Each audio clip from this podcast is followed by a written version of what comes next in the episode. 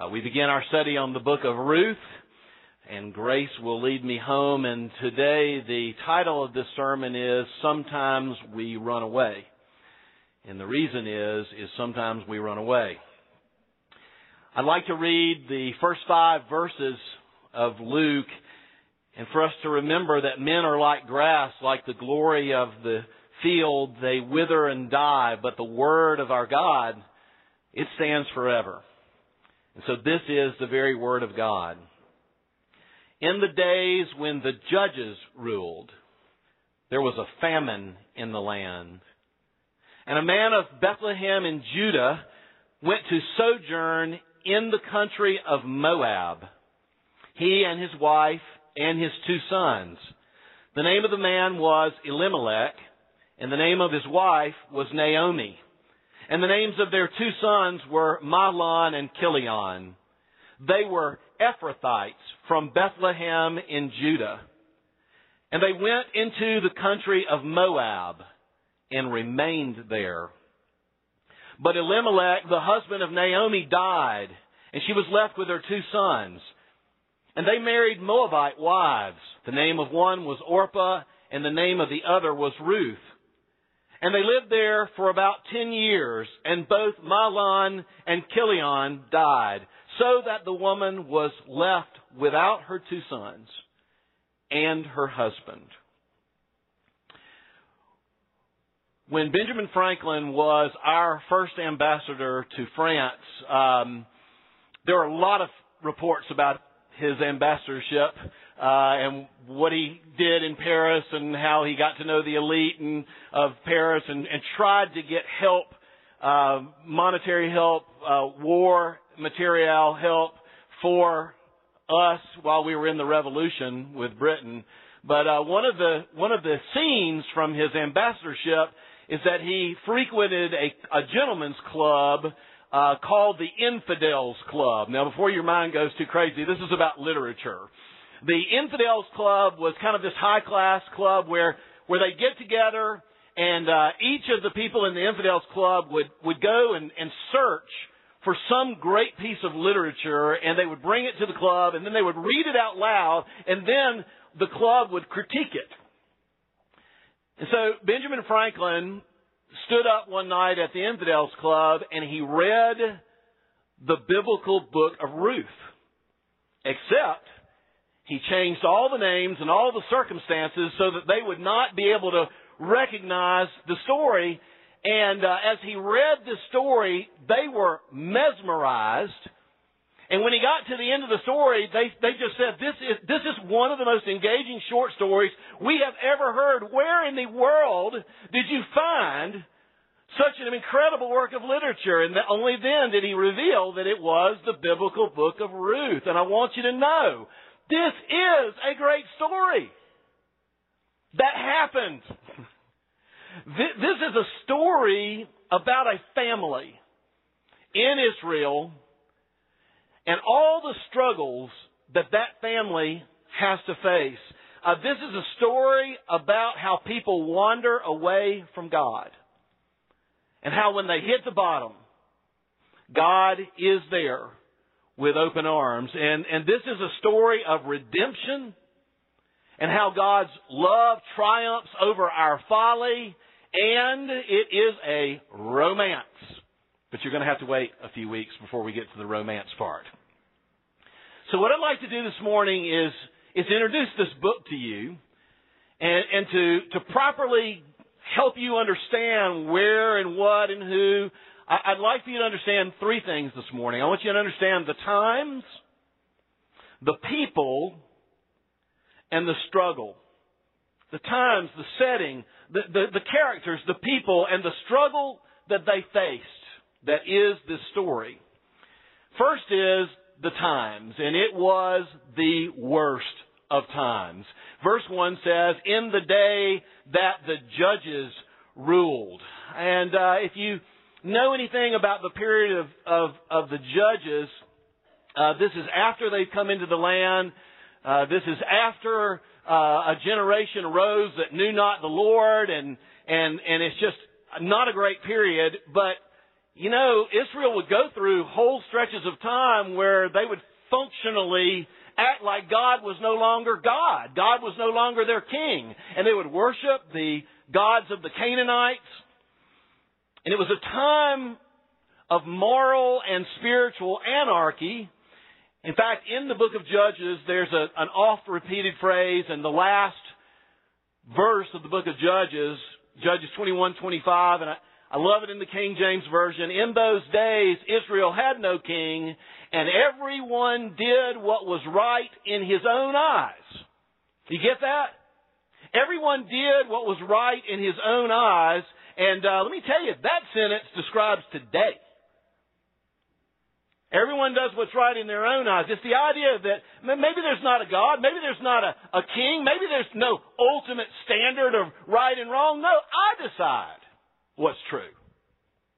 I decide what is right and wrong, and maybe as importantly, I do what I want to do. And if you got everybody deciding what's right and everybody deciding what's wrong on their own and everybody deciding what they want to do outside of the truth and love of God, you've got some chaos. Well, there was a standard. And we learned this through some very hard things that happened. There was the one true and living God, and He had not gone anywhere. And His Word remained true. And the Israelites at that time simply did not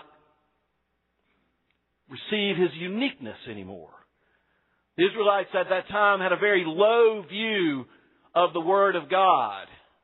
And I tell you, even among God's people, when we begin to fade in the, the sense of the clarity of the uniqueness of the one true and living God and the only, and when we begin to lose a, a sense of, of a high view of the Word of God as the revelation of the only God, same thing happens today. And so, in the book of Judges, God would bring consequences. He would bring correction on his people to show them that they needed him. He would allow these warlords to maraud his own people and conquer his people and you know they they'd get conquered and they'd go into these really hard times and somewhere in the midst of all that misery they'd say, you know, we need God. And be, and because of that pressure the Lord allowed on their lives, they would begin to call out to God. And um, then, of course, they would get comfortable, and then they would get slack, and then the same kind of thing would happen, and there would be, and, and each time that they went through these hard times where they were conquered, God would raise up what was called a judge. He would raise up a leader to kind of lead them out of oppression, lead them into freedom, lead them back to himself. And let me tell you, the, the judges in the book of Judges are very uneven. It's an interesting read. You really ought to read the book of Judges. But here and now in the book of Judges, and many people think maybe the time of Gideon, but we're not certain. But here and now there's a famine in the land.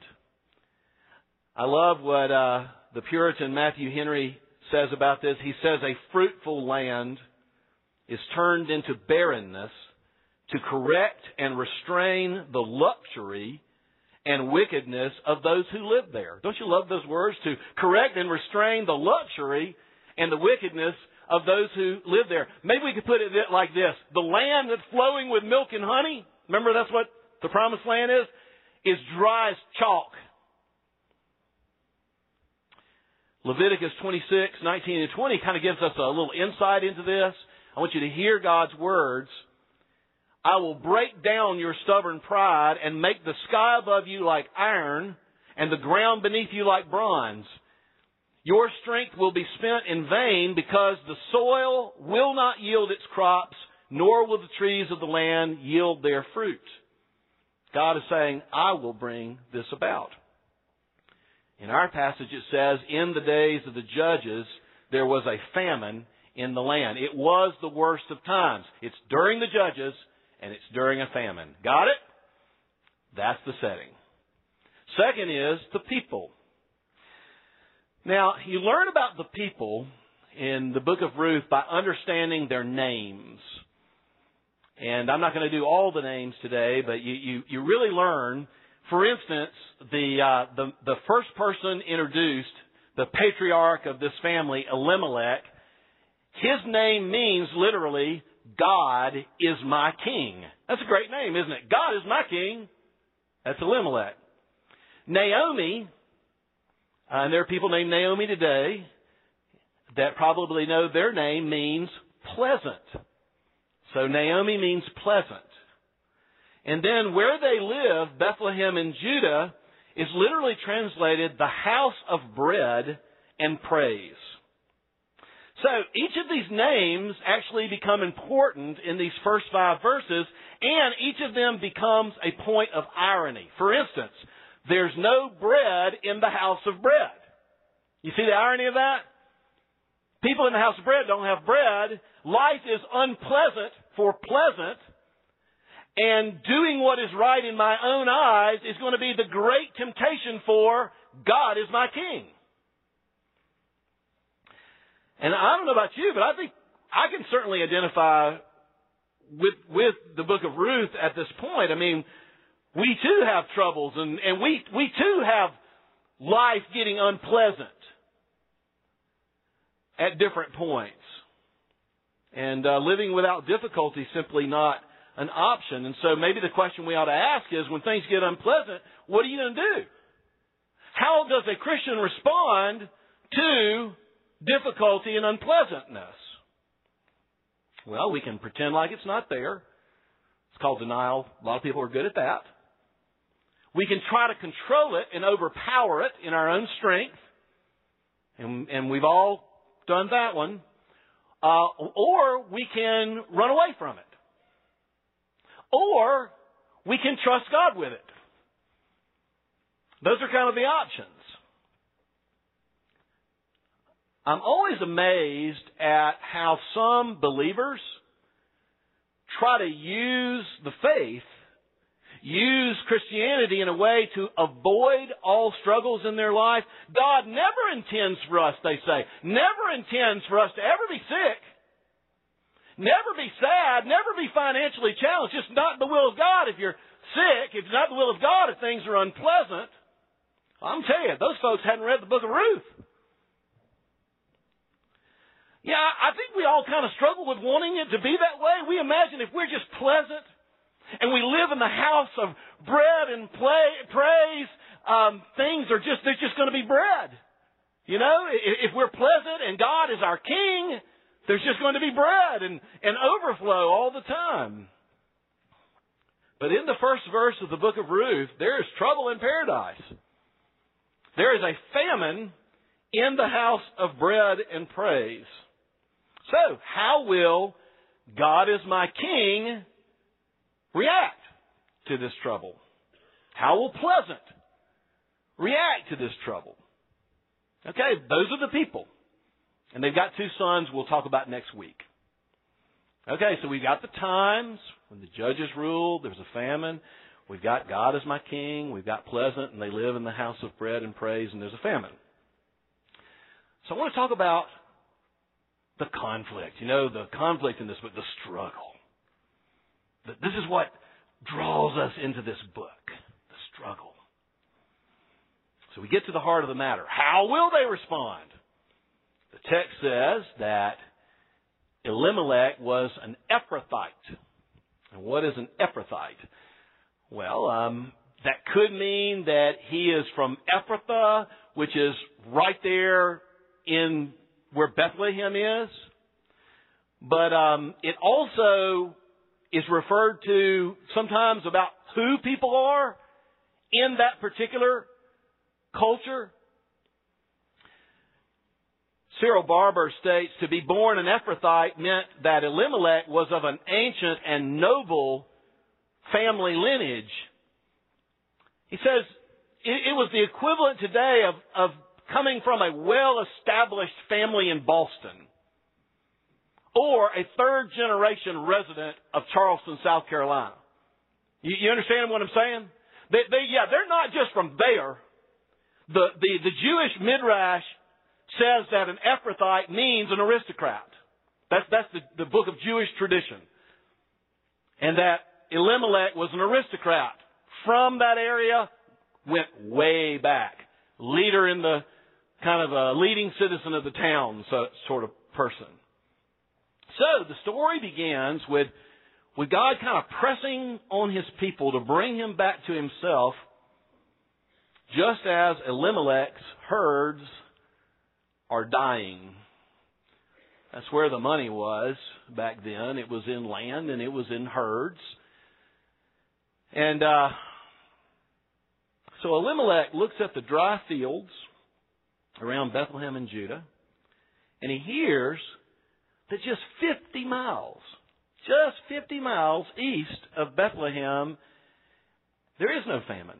You just cross over the Jordan River and you cross over the, the Dead Sea, and it's this country called Moab. And Moab looks like an agricultural postcard. Moab looks like Ireland compared to Bethlehem and Judah. Dry as dust. So, what is God is my king going to do? He's used to a standard of living, evidently. I mean, I suppose he could trust God to survive the famine. Might even have to give away some of his livestock to help some other people survive, or just give money to help some other people survive. But he don't want to just survive. No, that'd be losing too much. So, so what does he do? Well, we learn in the passage what he does.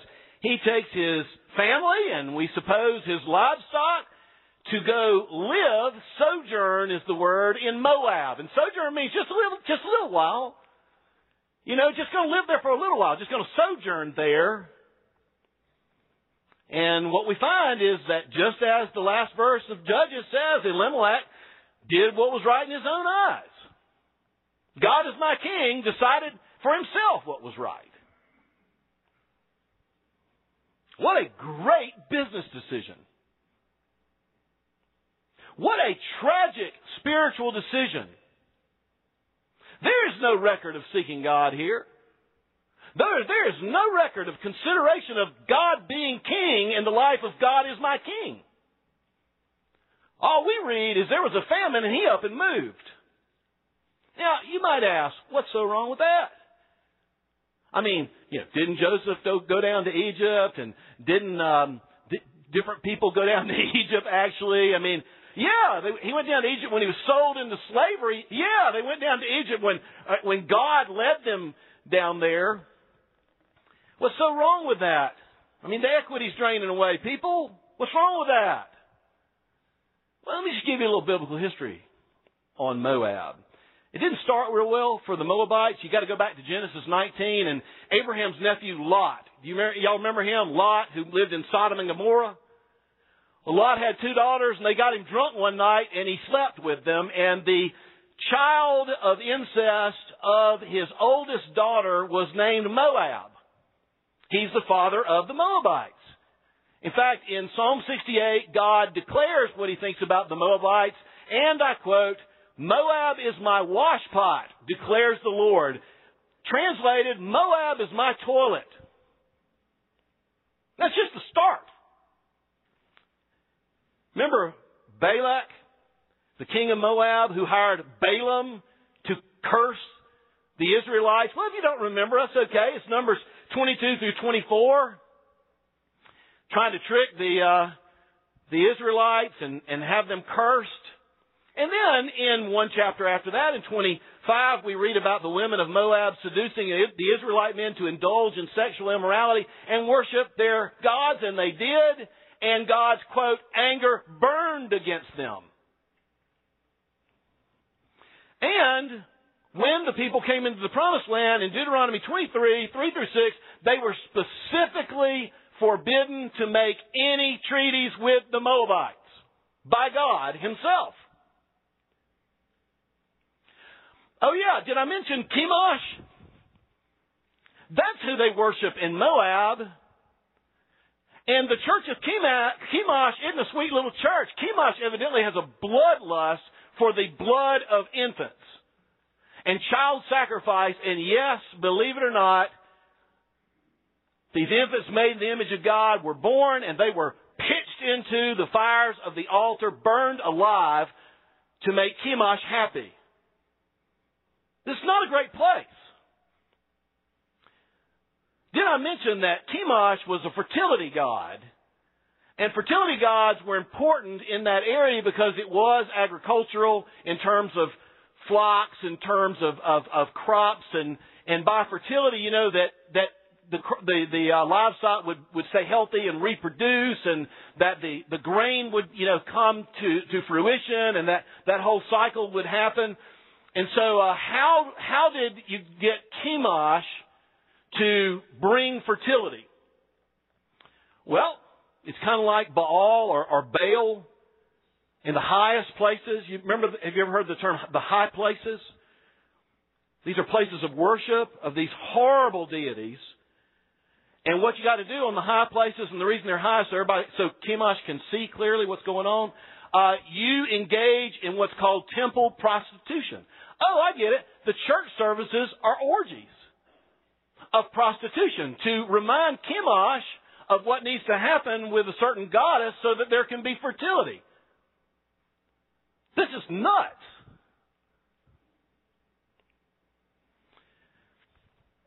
Finally, the Moabites, not terribly much earlier than this period we're talking about in the Judges. In Judges 3.14, the Moabites themselves had conquered the Israelites under Eglon, the king of the Moabites, and pressed Israel into 18 years of hard servitude. You get the picture here? Uh, uh, uh, the original audience of Jewish readers would definitely get the picture about Moab. Definitely. Moab is not a place that a God fearing Jew would take his family on vacation, much less go live there. But it's only for a little while. It's only for a little while. It's pragmatism. It'll work. Elimelech said, in effect, I'll just go where there's not any problems. I'm sure you and I have never done that before. And God is my king, without consulting God, has just jumped to Moab, and not for missionary purposes. Now, you know, there are people who say there's nothing wrong with this decision. You cannot demonstrate conclusively that there's something wrong. Well, I'm going to tell you something. If that's true, let us agree that this was not great. let us agree that um, Elimelech was no different from his neighbors who stayed. In fact, we're going to meet somebody in, in a few chapters, Elimelech's own cousin named Boaz, who stayed and faced the famine and trusted God, another wealthy Ephrathite in Bethlehem and Judah. No seeking of the Lord, if it's not wrong, it's just expedient. And it was calamitous. And we will hear Naomi say, Don't call me Naomi. When she returns, don't call me Naomi. Don't call me pleasant anymore. Call me Mara. Call me bitter. Because the Lord's hand of correction has gone out on me, has come out upon me. So, the times, the people, the struggle, with what they're going to do. Let me ask you, what do you do? What do you do when, when some trouble comes into your life? And are you willing to admit that that's just a part of life? And we, and we can't pretend like it's not there. We can't whine and complain that in a fallen world, trouble comes into our lives. It's coming to all of our lives. It's already been in our lives. It will return. You understand? It's a fallen world. What are we going to do? So often we do what Elimelech did. We just take the quick and easy way out. Sometimes we run away, don't we? You got a tough job? Just quit. I think we quit too fast sometimes. I think we quit a lot of things too fast. You got struggles in your marriage? I want out. I want out. And let me ask you, what marriage has not gone through times of testing? Every couple will have to decide to stay and trust God with whatever they have to wrestle with. Yes or no? Yes. In the church, we have ministries and it requires a lot of patience because it's a volunteer workforce. And you know, sometimes when things just aren't going the way you want it to go and you know, you're you're an influence in this ministry and it's just not happening the way you want it to do, you say, I, I just think I need to step aside. I want out. I love how one scholar puts it. He puts it like this. We're like grasshopper people. We're like grasshopper people, jumping around from one thing to the next, never staying long enough to feel the current of God's working in our lives. That is profound. We're like grasshopper people, jumping around from one thing to the next, never staying long enough to feel the current of God's working in our life. Now, I will tell you something, and I'm not proud of it, but it's true. Before Gina and I married, I had a way of getting out of relationships when they weren't going the way I wanted them to go. And this was a, a serial issue in my life. But when we got married, it was bracing to realize with stone certainty, before God and man, her family and my family, there is no back door. Till death do us part. And I'm just glad she realized the same thing, by the way. And I will tell you, as a sinner, marriage is, has been good for me in many ways. And having to stay put and work through things is one of the good things that God does in our lives through marriage. And I want to ask you, what about you? Do you trust do you work it through? Do you seek the Lord? Or do you just jump? Right now, right now, whatever it is you're going through, are you going to seek God? Or are you going to jump? Now, I'm not saying you can't vacate a situation. I don't know what God's will for your life is. But be still and know that I'm God. Be still long enough to seek God and to trust in the Lord. Just the struggle, isn't it? That's the struggle. Lastly, I want you to see what happened to these people. You know, the trouble they sought to escape in Bethlehem kind of caught up to them in Moab. And that's the hard truth of, of just how this story begins. Verse 3 But Elimelech, the husband of Naomi, died, and she was left with her two sons, and they married Moabite wives. We'll talk about that next week. She married, they married Moabite wives. The name of one was Orpah, and the other was named Ruth.